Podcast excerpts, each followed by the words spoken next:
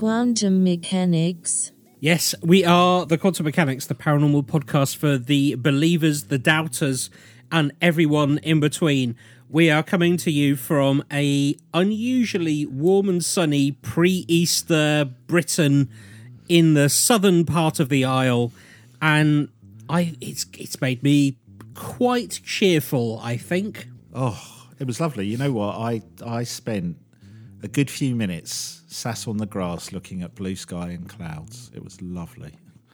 It's Done very that for a good. Did did you see any uh, forms in the clouds? Uh, no, I, I was so relaxed. I didn't even be asked with pareidolia.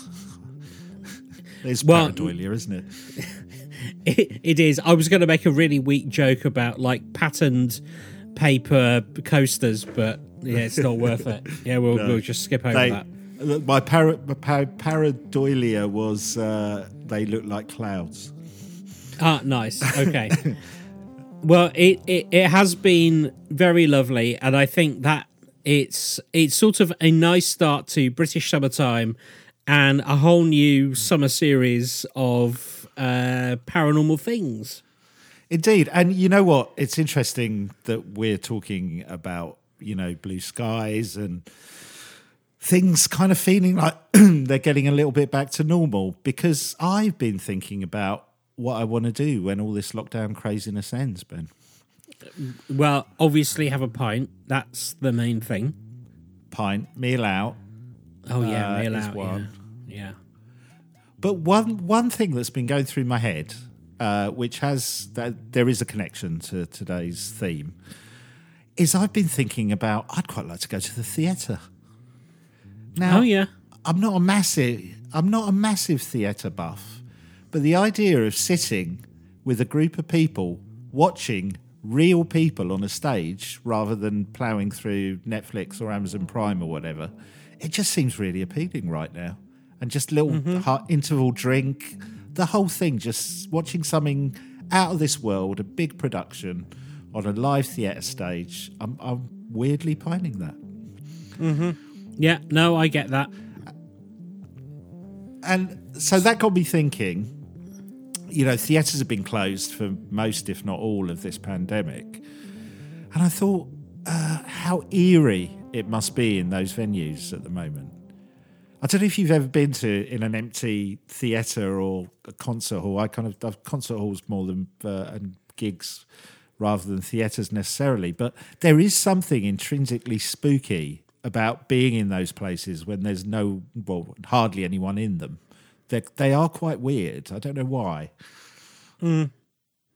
They are well. I I I think also to go alongside the fact that it's like a big echoey building is that there are so many like rumors and superstitions associated with acting, and yeah. there is always that talk. So, uh, obviously, I know it was made famous in Blackadder, but people don't like to talk about the Scottish play, and that Yeah. has paranormal undertones. There, there's a lot of ghostliness. Well, Phantom of the Opera. I mean, that is literally Yeah. a play about that. Yeah, well, and, and uh, oh, I nearly said it. I nearly said the Scottish play out loud, which would have been terrible. But yeah, that as well, um, and also all those weird actory things of not saying good luck, using the term break a leg, and all that stuff. There is there's superstition as well as paranormal, right? That is true. That is true. I, I just have to say, um, I'm kind of proud of learning this, but do you know where the break a leg comes from? Well, it's funny you said that because I did.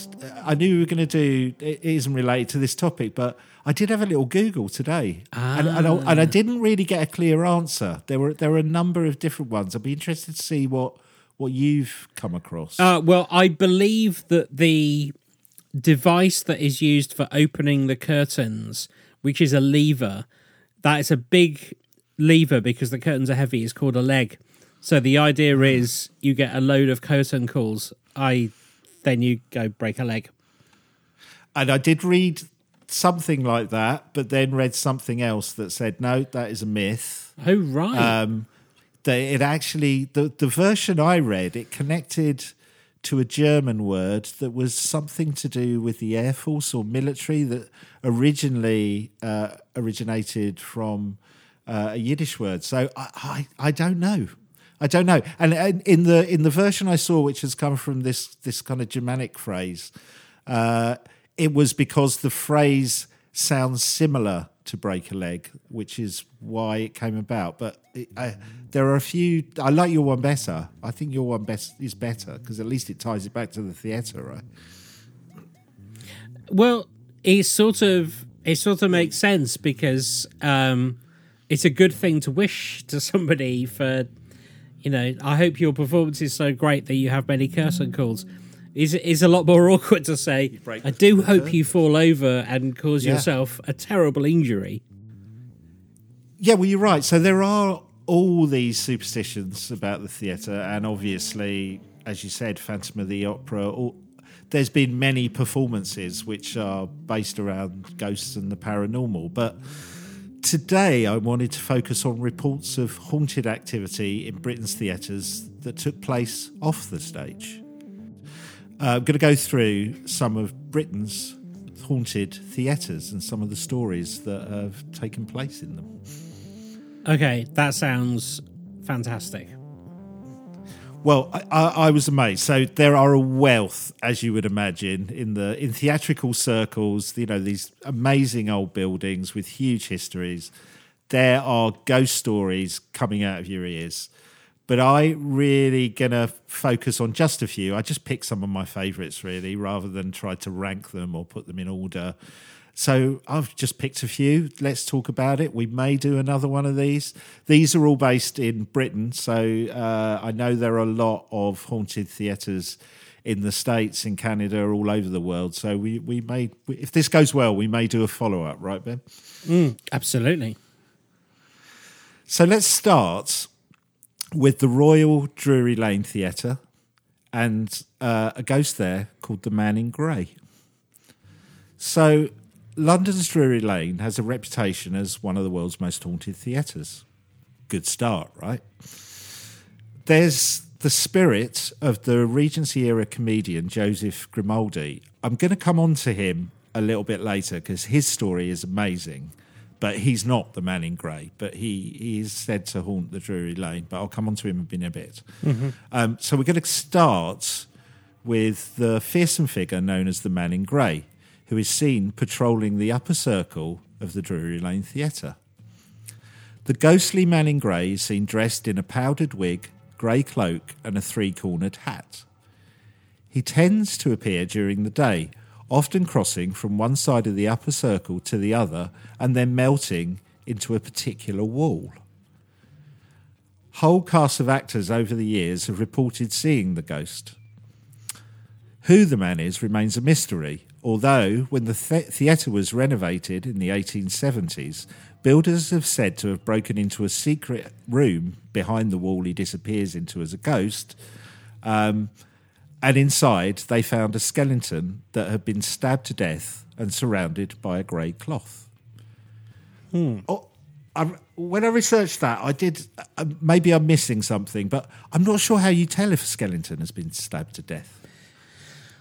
I suppose, the- like forensically, you could say knife wounds to the bones. Maybe the bones. Yeah, it was 1870s, so you know it's not like CSI, is it back then? But we'll go with it, Yeah, right? We'll go Let, with it. let, let's let's take it as red. Yeah. However, it's not all doom and gloom. The Man in Grey is said to herald a successful run at a theatre, so producers are usually quite pleased to see him.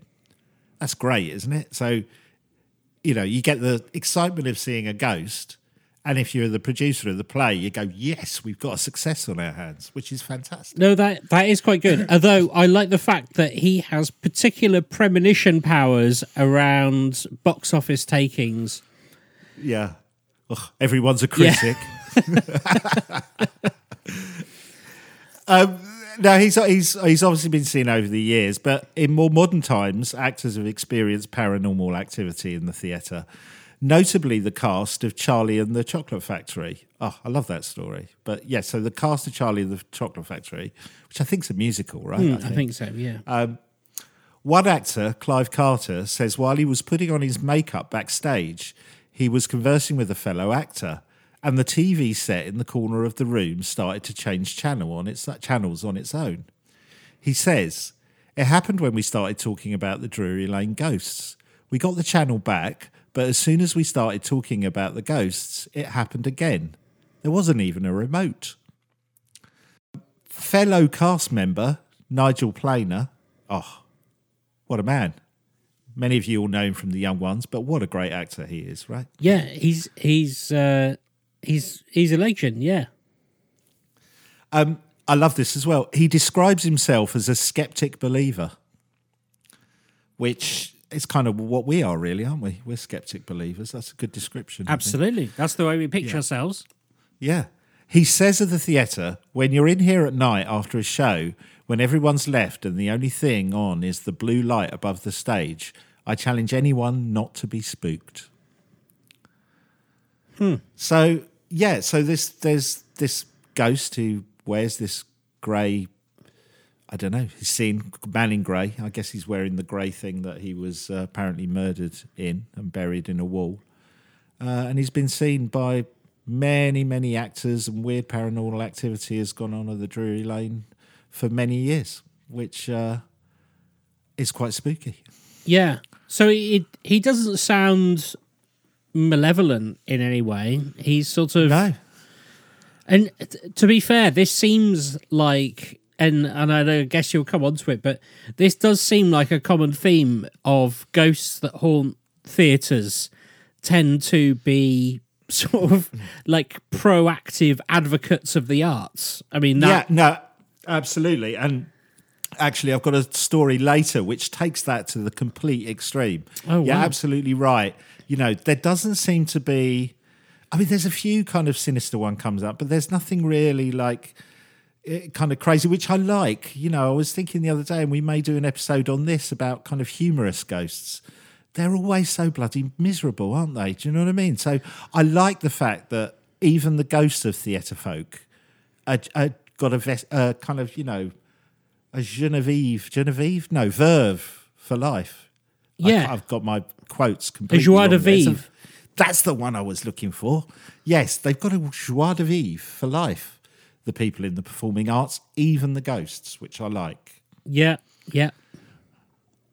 Let's move on to uh, another one of London's great theatres, Sadler's Wells, which I, I I don't know if you've been, Ben, but what a lovely building that is. I I have, yeah, and it is pretty spectacular. Yes. Yeah. So I briefly mentioned earlier that the ghost of Joseph Grimaldi uh, was said to haunt the Drury Lane Theatre, but he is arguably more famous for haunting another of London Great's theatrical venues, Sadler's Wells. Um, this guy has an amazing story. I'd not heard of him, but he is a bit of a legend generally, ghost or not. Uh, so let me give you a little bit of background about him.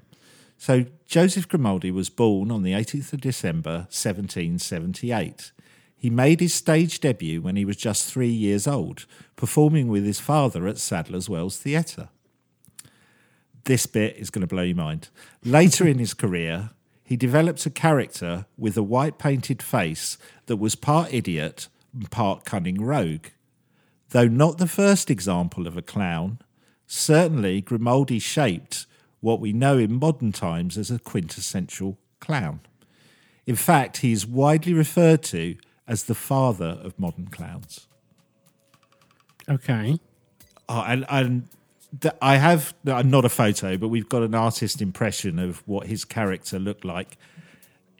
Jeez, you can see why you know modern day clowning. If he was one of the forebearers of it or founders of it, why you've got this mixture of something that's kind of funny and entertaining and absolutely terrifying because uh, his makeup and appearance is pretty damn scary. It makes Pennywise look like a you know the Easter Bunny. It's it's quite full on.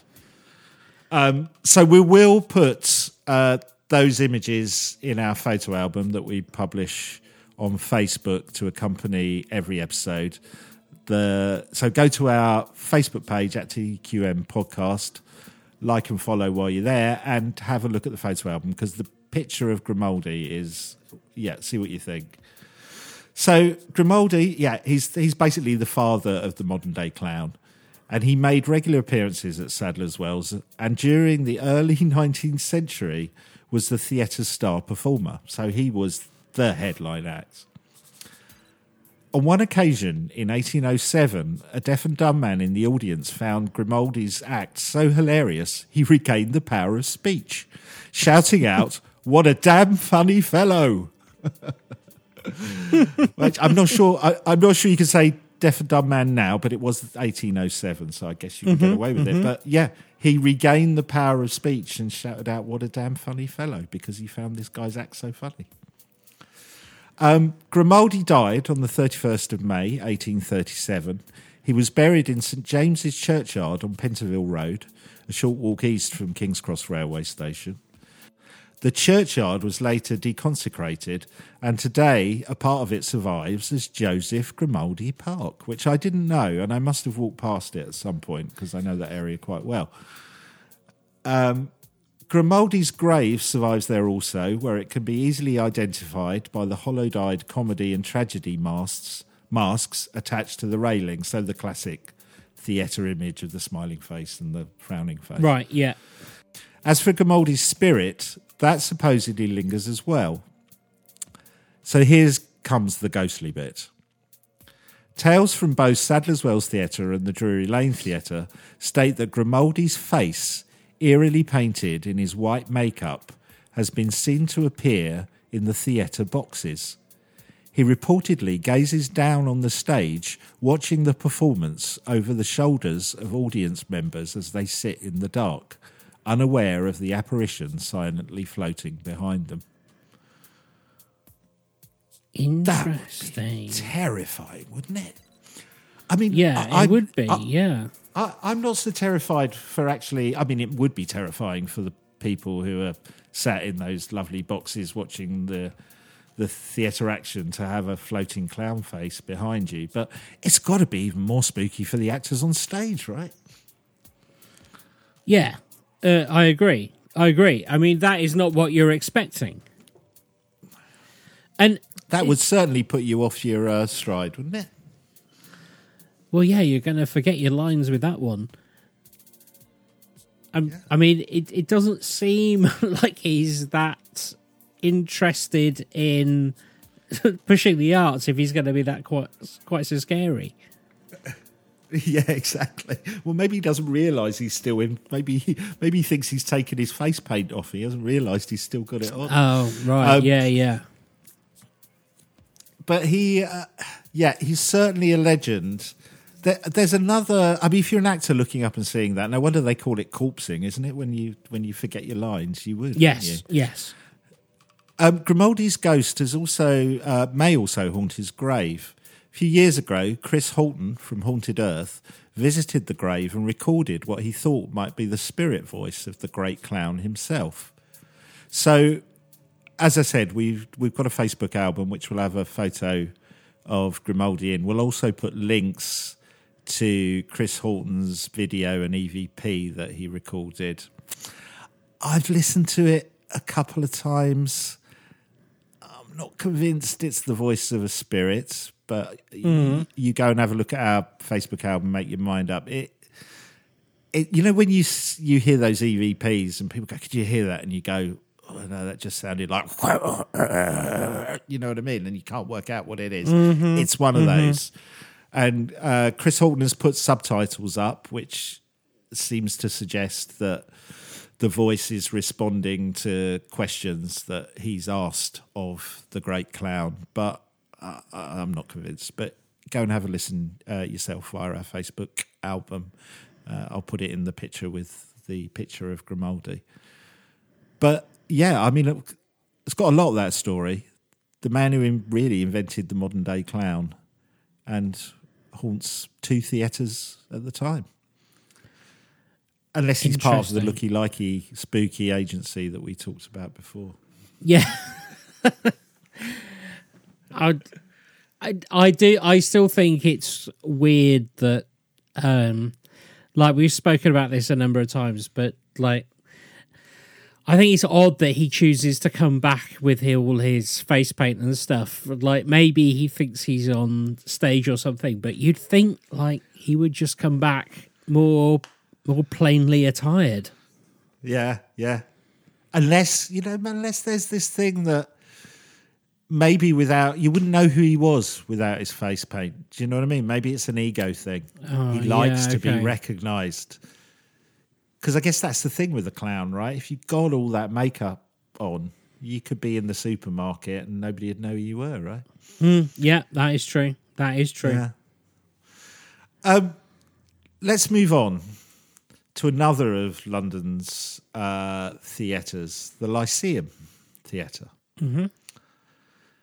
So, in the 1800s, a couple who were enjoying a performance at the prestigious Lyceum, Theatre got more drama than they were hoping for.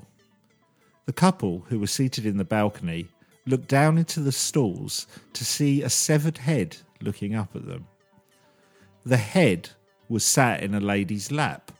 The woman herself seemed blissfully unaware of the macabre presence.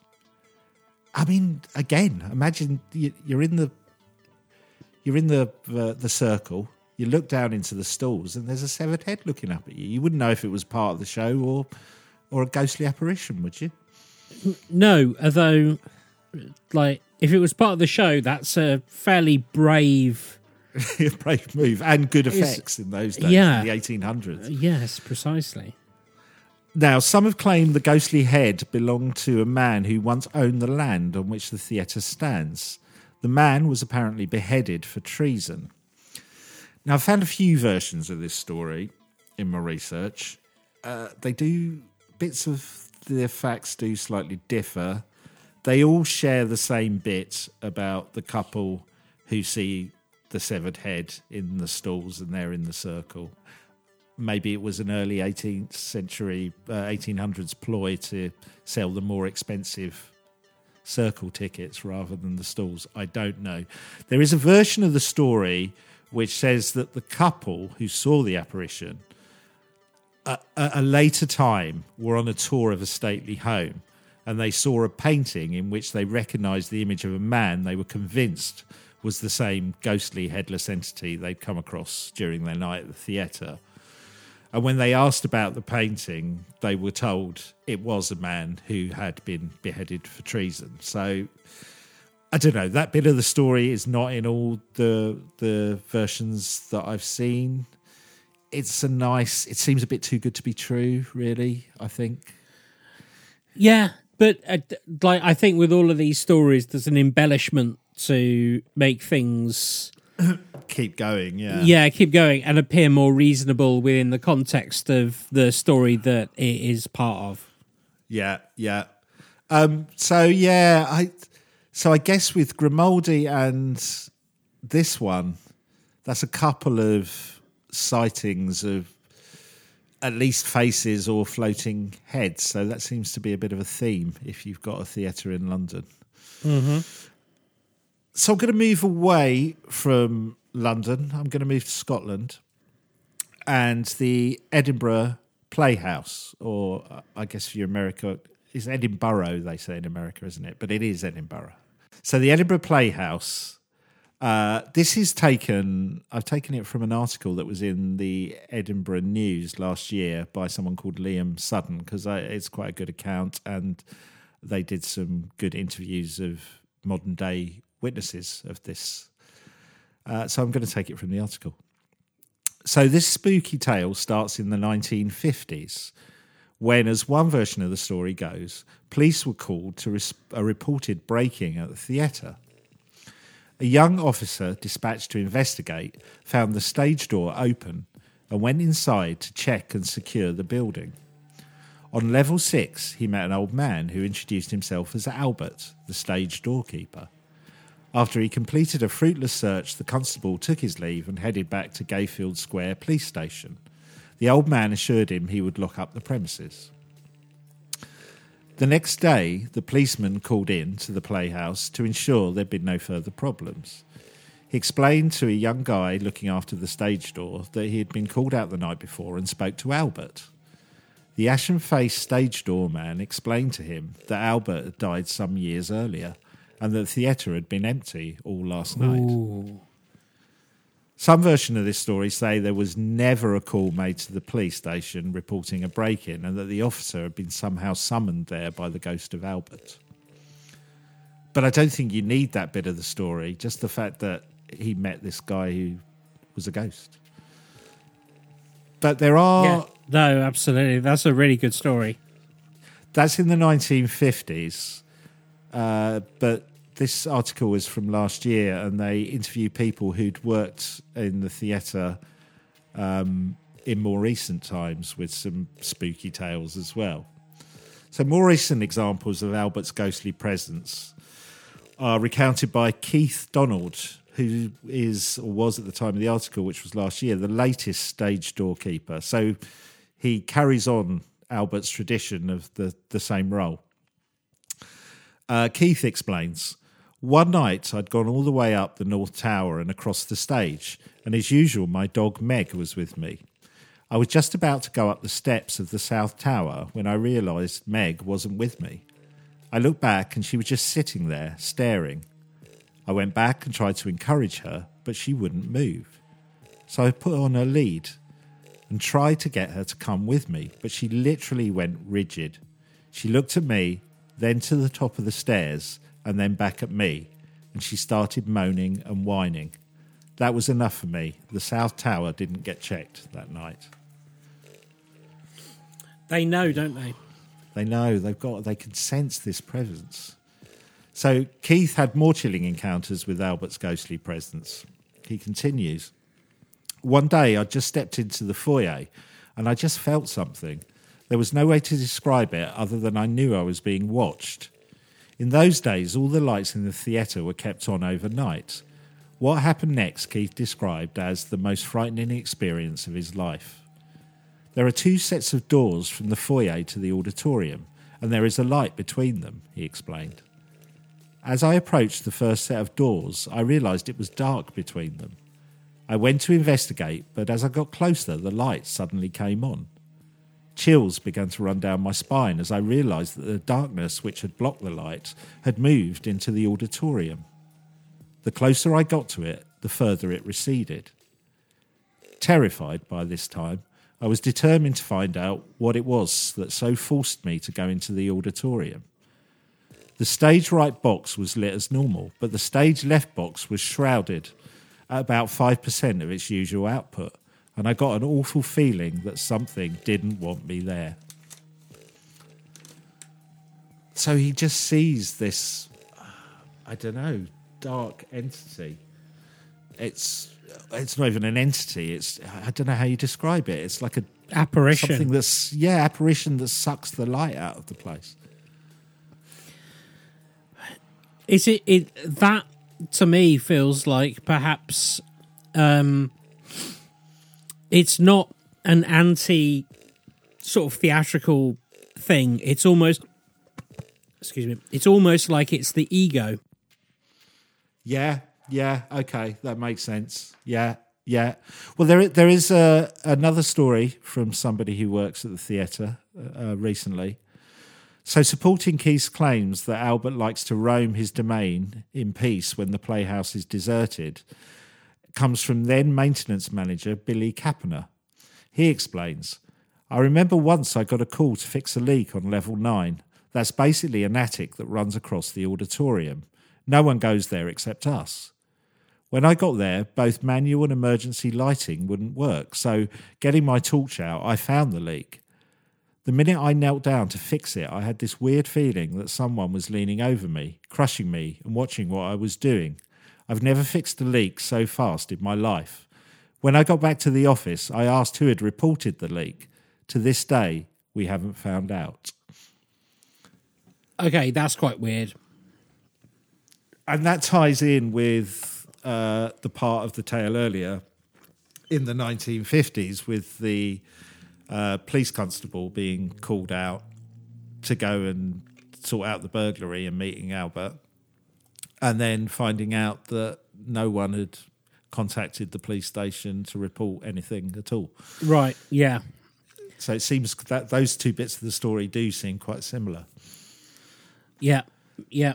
It's kind of like um, spirits taking on a caretakery kind of role. Yeah, yeah. Um,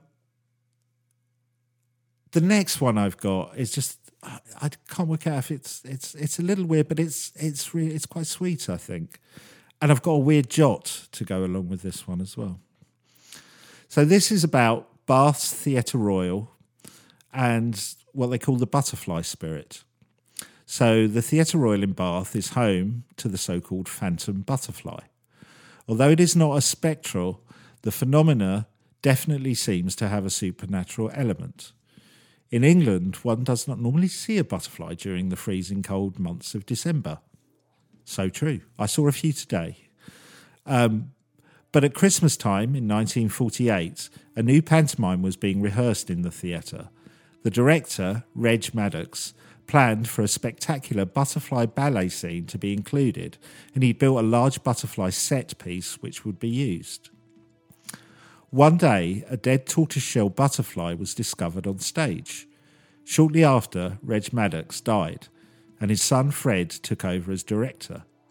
Fred decided he would drop the ballet scene that his father had so meticulously planned, and then from then on, nothing seemed to go well with the production. Until, during re- a rehearsal one day, a live tortoiseshell butterfly was seen flying round the feet of the dancers. At this point, the production's fortune suddenly improved, and the show went ahead and was a great success. Now it is said that a live butterfly is seen on stage at some time during the run of every successful pantomime in the theatre. The most famous occasion was in 1979. The phantom tortoiseshell phenomena was witnessed by hundreds of people, including hard headed journalists. Brilliant. This Leslie Crowther was playing Wishy Washy in the performance of Aladdin when a butterfly alighted on his shoulder during a performance. After the panto was over, Leslie Crowther went in front of the curtains and told the story of the butterfly to the whole audience. The butterfly set piece can still be seen in the theatre's fly tower, where it's kept as a reminder of the story of the phantom butterfly. Okay, that's pretty interesting because um, when you look at accounts of people who um, sort of say that they ask for a sign from a dead loved one, one Right. of the most common things is a butterfly alighting on their body or Oh, nearby. Yeah, And you know the the other one is a feather, which is a, a fairly well known trope. But yeah, I think that's really interesting in such a confined environment that a theatre is. yeah. It's quite And, difficult. and in the winter, Uh, yes, in the winter, yes, but it's quite hard to get a butterfly in.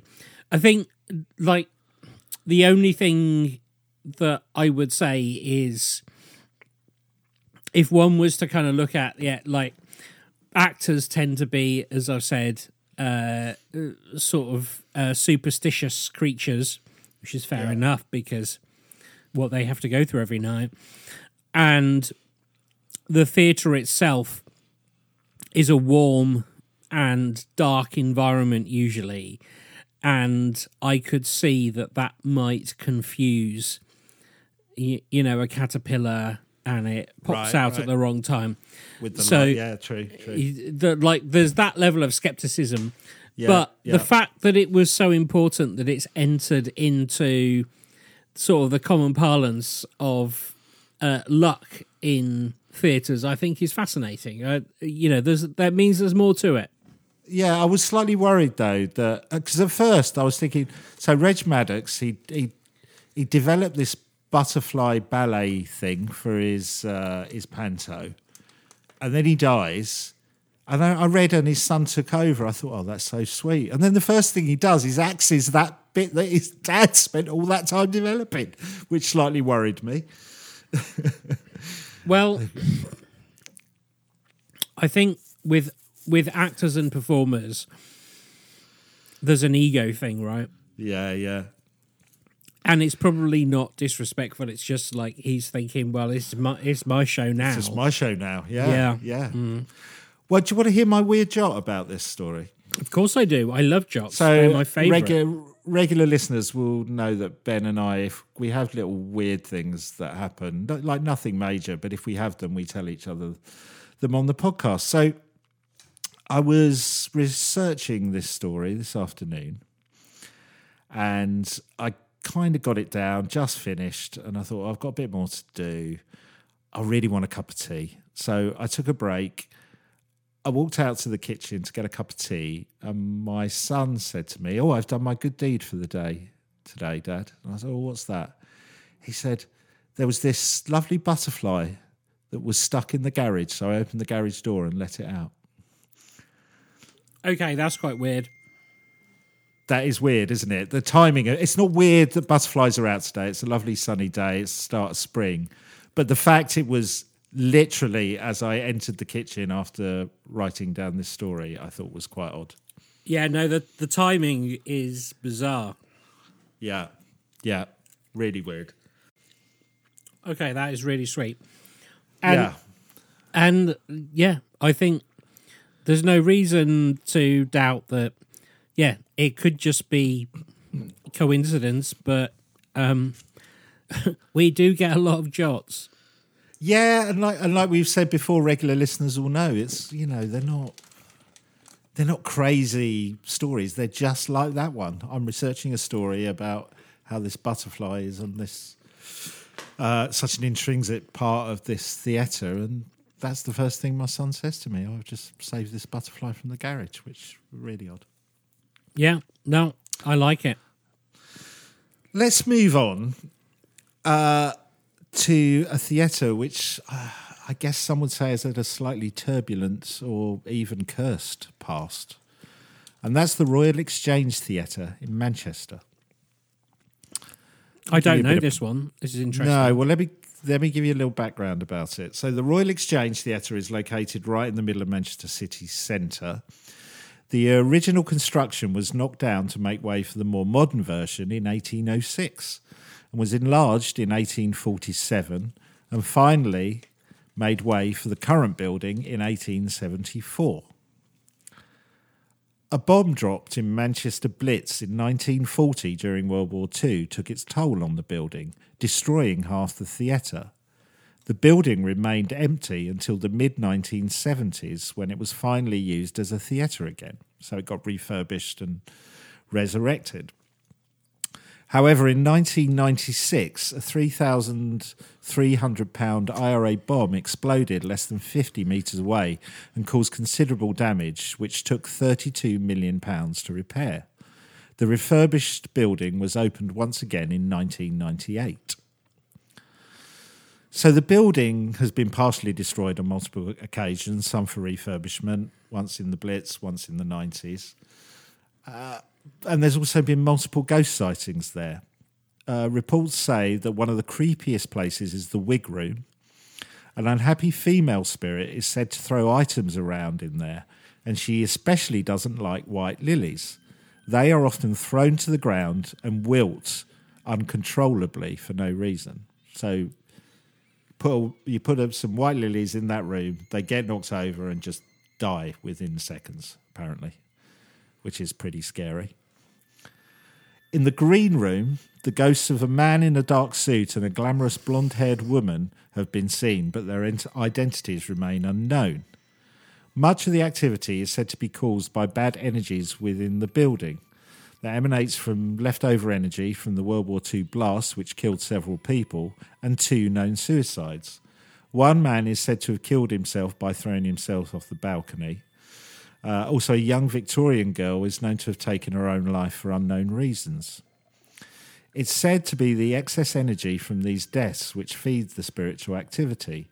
It also is also reputed that the actor James Maxwell likes to return to the theatre in spirit form, probably because the building was close to his heart and he feels at home being one of the original founding members who brought it back to life in the 1970s. Okay, interesting. I like that.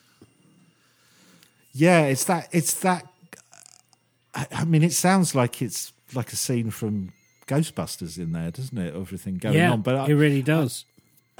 there's something about the fact that the building has been through so much trauma and people within it have been through trauma and then there's this emotional attachment of some of the people who worked or helped bring the building back to life i think the whole thing is is an interesting i don't know circle of facts really and mm-hmm, mm-hmm. and events so I'm going to close with the story of the Alexandra, which is a theatre in Birmingham. And it ties into something you mentioned earlier, Ben. You said that a lot of these ghosts in theatres seem to either have an appreciation for the arts or still want to be part of the place that they've loved so much. Yeah, it seems like it's probably a sort of they're there because of passion. Exactly. Well, this ghost tale, this haunted theatre, is really a tale about ghosts who still think they're running the place. So, the Alexandra, which is affectionately referred to as the Alex, has had a somewhat, somewhat turbulent history over the years. In 1910, barely a decade into its life and already having changed hands once, the theatre claimed its first victim when owner Lester Collingwood died in a tragic accident.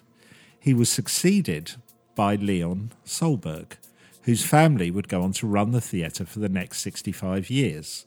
But in 1937, Leon died in his office backstage.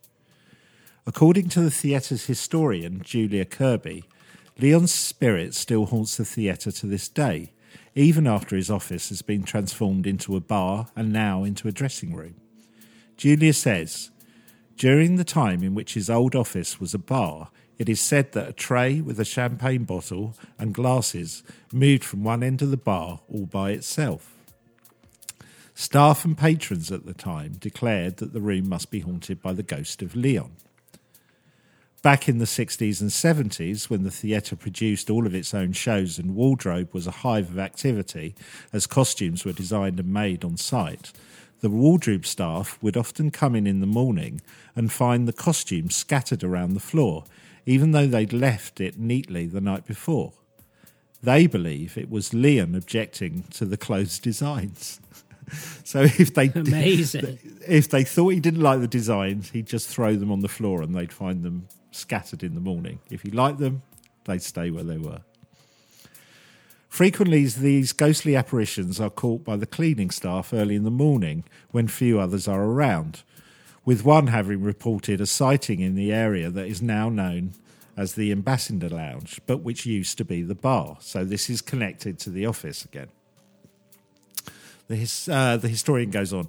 Very early one morning, a cleaner was in there by herself using her vacuum cleaner. Suddenly, a dimly lit figure came down the steps at the end of the room, waved at her, and disappeared through the door at the end of the room. The cleaner screamed and ran. She knew that the only other person in the building was another cleaner who was backstage. Apparently, she refused to ever enter the room again. Could that friendly apparition be Leon still taking care of his theatre? It would appear that he isn't the only one who refuses to give up his post, with the reports of a former stage manager called Mr. Turner still walking the halls several years after his death. This ties into something we said earlier as well. One time during a performance of a play called The Scottish Play, during the mid afternoon, as she was coming down from her dressing room, an actress came into the crew room and asked, Who was that gentleman that passed me on the stairs? She had smiled and said hello to him, but he had ignored her and passed on by. His, co- his clothes seemed oddly old fashioned too. When she described him to staff in the crew room, they didn't recognise him and said the on- that only they and the actress were in the building. However, one of the older members of staff looked a little confused and said, That sounds like Mr. Turner. Mr. Turner was a former stage manager who'd almost lived on the premises during his time here. He used to stand on stage jangling his keys and on Sundays sat at the stage door reading the newspapers. However, Mr. Turner died five years before. The key jangling has been a sound heard at the theatre on numerous occasions, chillingly and oddly distant, alongside mysterious footsteps walking across the stage.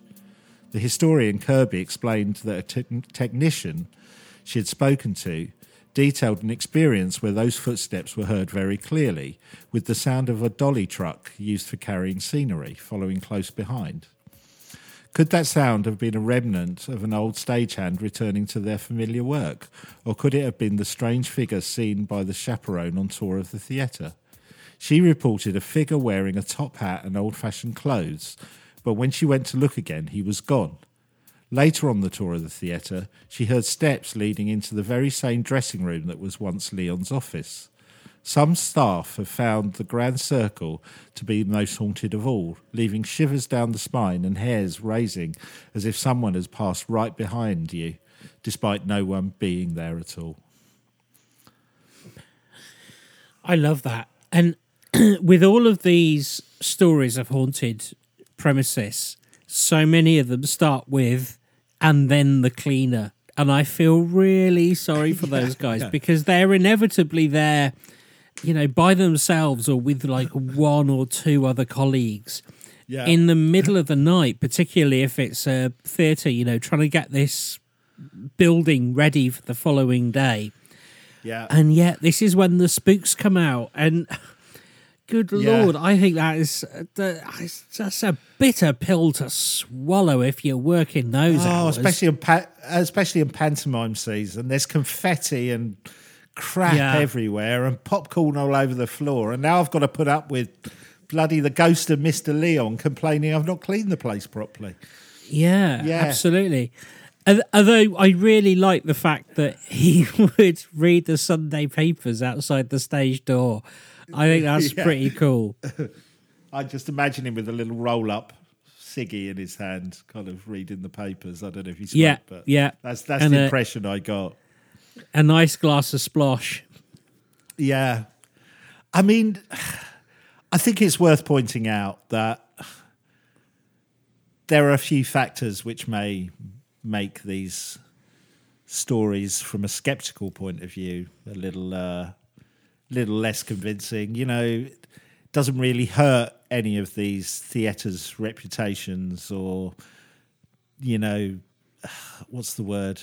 It kind of reinforces how old and uh, distinguished and I don't know important these places are that they have all these ghostly entities. So you can see why it's in their best interest for these stories to circulate.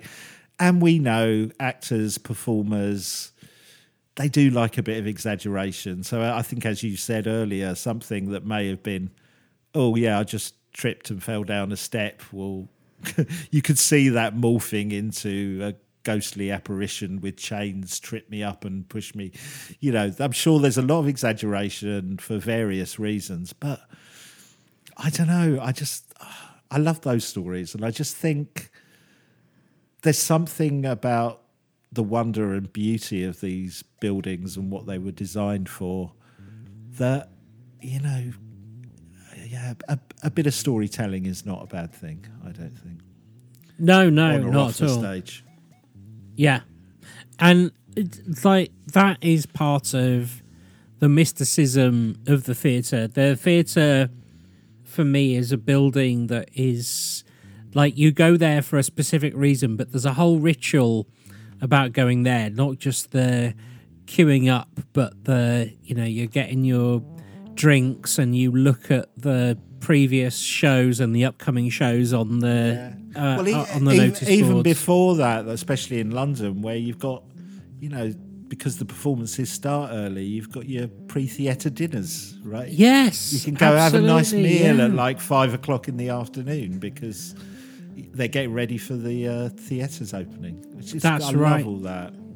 That's right. Yes, yes. Yeah, and like you said, the half-time interval and ordering your drinks and the fact they're waiting for you as you, you kind of file out of the the Yeah. auditorium. It's, uh, it's lovely. And- And, the and I- bell going off. I can completely imagine if you were a legendary actor in your time and you got to the point where you were super confident in what you were doing. And then night after night, there were these people who were queuing, buying drinks, sitting patiently, having an interval, coming back to see you. That must be addictive. It's not like I, I take it back. I don't think it's even an ego thing. It's like it's a fulfillment thing, and like I can see why perhaps a spirit who has enjoyed that so much, if they know their art that well and they're such a good performer, the, there must be a real visceral joy in doing that for an audience every night. And so I can see why they wouldn't want to leave. It, it makes sense. Yeah, let, let alone that, and you add in the fact that we've discussed on the podcast with various people before. There's there's something about places with high energy and high emotions that are said to attract mm. spirits and mm, ghosts. That's right. Yeah. you know, and you've got this re- relatively confined space, which is just rammed full of emotion and joy and applause and tears and and all kinds of stuff. You can see if there is any truth that spirits are attracted to that. The theatre would be one of your first stops, wouldn't it? Yes, yes, it would. It would, and like with those emotions, it's a that is a very interesting point that you bring up because unlike other parts, perhaps almost you know unique in the world, that theatre it brings joy no matter what the highs and lows of an evening are. You know, plays and you know pantomimes and everything they leave audiences feeling good, even if it's a tragedy. Like a Shakespearean tragedy normally has, you know, some sort of conclusion that makes the audience feel satisfied that they were there. And so those emotions sort of I can see how they would play out to be satisfying.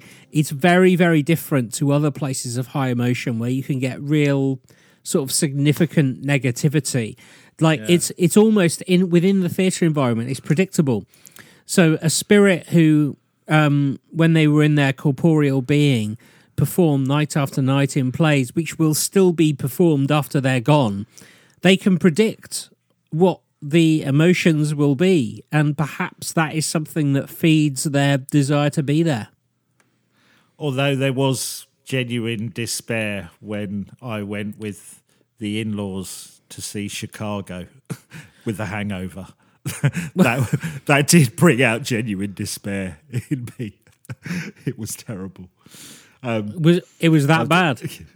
Yeah, Well, I, I'm not a big musical theatre fan. I like the kind of kids' musical theatre, but I, I, I'm such a, a music buff that I just find that you know, you were walking down the street bit of it just Yeah, head yeah, yeah, yeah. I have Yeah. seen some good. Well, that's unfair. I have seen some good ones, and actually, as I was saying earlier, if you're going to get back to the theatre, some kind of good music, song and dancey, performancey thing might might just work its trick at the moment with us after we've been in lockdown. Might be might be the Yeah. way to go, right? I think My- there's my- probably. I was, I was going to say I think there's a difference between, you know, for example, um, you know, cats, which I wouldn't have any time for, and the producers, which I could see Yeah, every day yeah. of the week. And yeah, that uh, if I was if I was going to be a ghost and I was an actor, in, in my limited theatre, theatrical experience, I'd probably go and hang out at the producers. Yep. And actually, while we're on the subject of theatres, just in case someone is listening, I have to tell you the story of when we went to pantomime when my son was just, I don't know, two years old, really small. And we went to the Hackney Empire to see one of the pantomimes there, which are brilliant. So if you ever, if you're ever in London, you get a chance to go when, when things get back to normal. Go, they're brilliant. So we was sat in the front row of the circle, uh, and my son was sat on my lap with, you know, the, one of those quite heavy bottles that toddlers have. They're, they're kind of heavy plastic with the little sippy cups, basically. I know the sort. yeah, he was halfway through drinking one of those, and I wasn't really paying much attention. And then the next minute, he just lobbed it over the front of the circle into the stalls below. I just, I just saw his arm come back, and he just went woof like that, and it went flying, and it went into the crowd in the stalls, and I was just like, "Oh my god!" Because if that had hit you on the head, it would have really bloody hurt. Yeah, yeah. So and uh, we were we were me and my wife both saw it and just immediately leaned back and tried to hide. It was like somebody was with us going, shouldn't you go down there and see if it was right? I was like, I don't want to just leave it, just leave it, just forget it. We'll just pretend it never happened. So if it did hit anybody and they're listening, I'm very sorry. Was there never any comeback? No, because it was like we we basically hid like complete cowards, and uh, we didn't didn't even dare look to see if it had actually hit anyone. But because it's quite high, the circle bit's quite high up. Yeah. and he threw. He, to his credit, he threw it quite away for a a little two year old or whatever old he was, and he, he just he just loved it. It was just it was just like oh my god. So uh, yes, Everyone's a critic. Yeah, exactly. Well, I, I enjoyed putting that together. I must say, like I said, probably some of these stories do need to be taken with a, a pinch of salt. But it did make me think there must be some great American theatre stories as well. I just I limited this to Britain just to kind of focus on uh, British ones, but uh, it might be a topic we might want to return to. I think.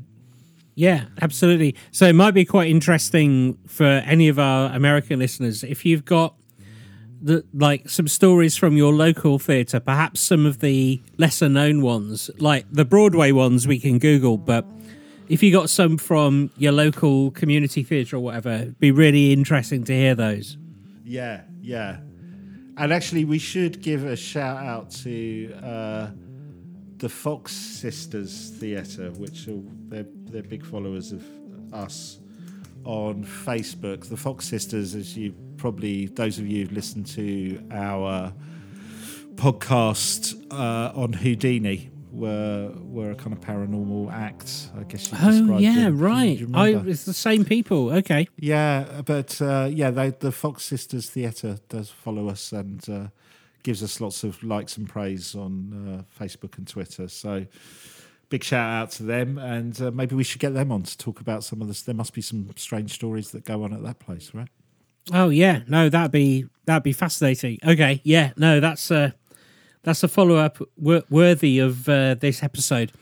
Yeah, And um I guess this episode is going out on well, it's Easter Monday in the UK, yeah, and you know it's like we said, it's getting warmer, although there's snow forecast for for Easter Monday for where we live. but um, it's sort of one of those natural breaks in the year after this is the first one sort of since Christmas. So I hope everyone Yeah. uh, is is doing really well. I hope everyone's really positive about all the the fact that we're all getting our vaccinations. It seems like it's going in the right direction in the UK and the US. Wherever you are listening, I hope it's going in the right direction. And yeah. I'd just like to add to that actually. uh, Yeah. during this Easter break, because it's really easy to kind of go, oh, we've all been stuck at home and. All the days seem to mer- merge into one, don't they? And Yeah, everything they seems do. to merge into one. And, and uh, I was talking with my family. We're going to try and really make it feel like it's a special Easter rather than it's just another day. Because you're tempted to Yeah. go, I'm just going to keep working and doing all that kind of stuff. But yes, we- yes, yes. So uh, if you can, take some time and try and make it a special event. I would say. Yeah, absolutely. And and if you don't make it a special event, just eat loads of chocolate. Um, and while you're doing that, while whilst you're chewing on your Easter egg, just just tell someone about our podcast. It would be really really useful if you could. Um, if you enjoy it, if you don't, Yeah, keep it yeah. to yourself for the love of God. And um, we'll Ben, uh, ben and we'll I don't want any eggs, but just give us a new listener, right? Oh, absolutely. Yeah, don't I send don't, us an I- egg. Just send us new listeners. We I re- No, no. I asked my partner, no, no eggs, please. Like, I've got to that age where I, I can't afford to buy any bigger jeans. I just can't. It it, ha- it has to start going in the other direction. yeah, So I'm I'm just going to have Easter extra lean ham. Yeah. It's yeah. what Jesus would have wanted. Yeah.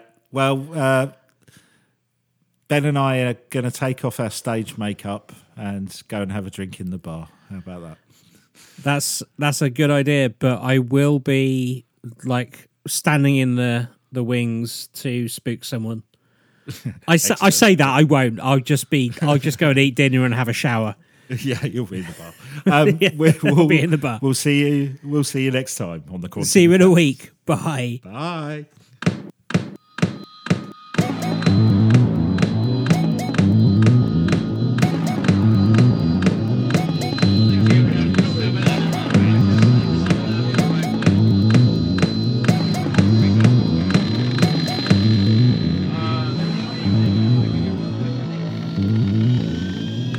The quantum mechanics?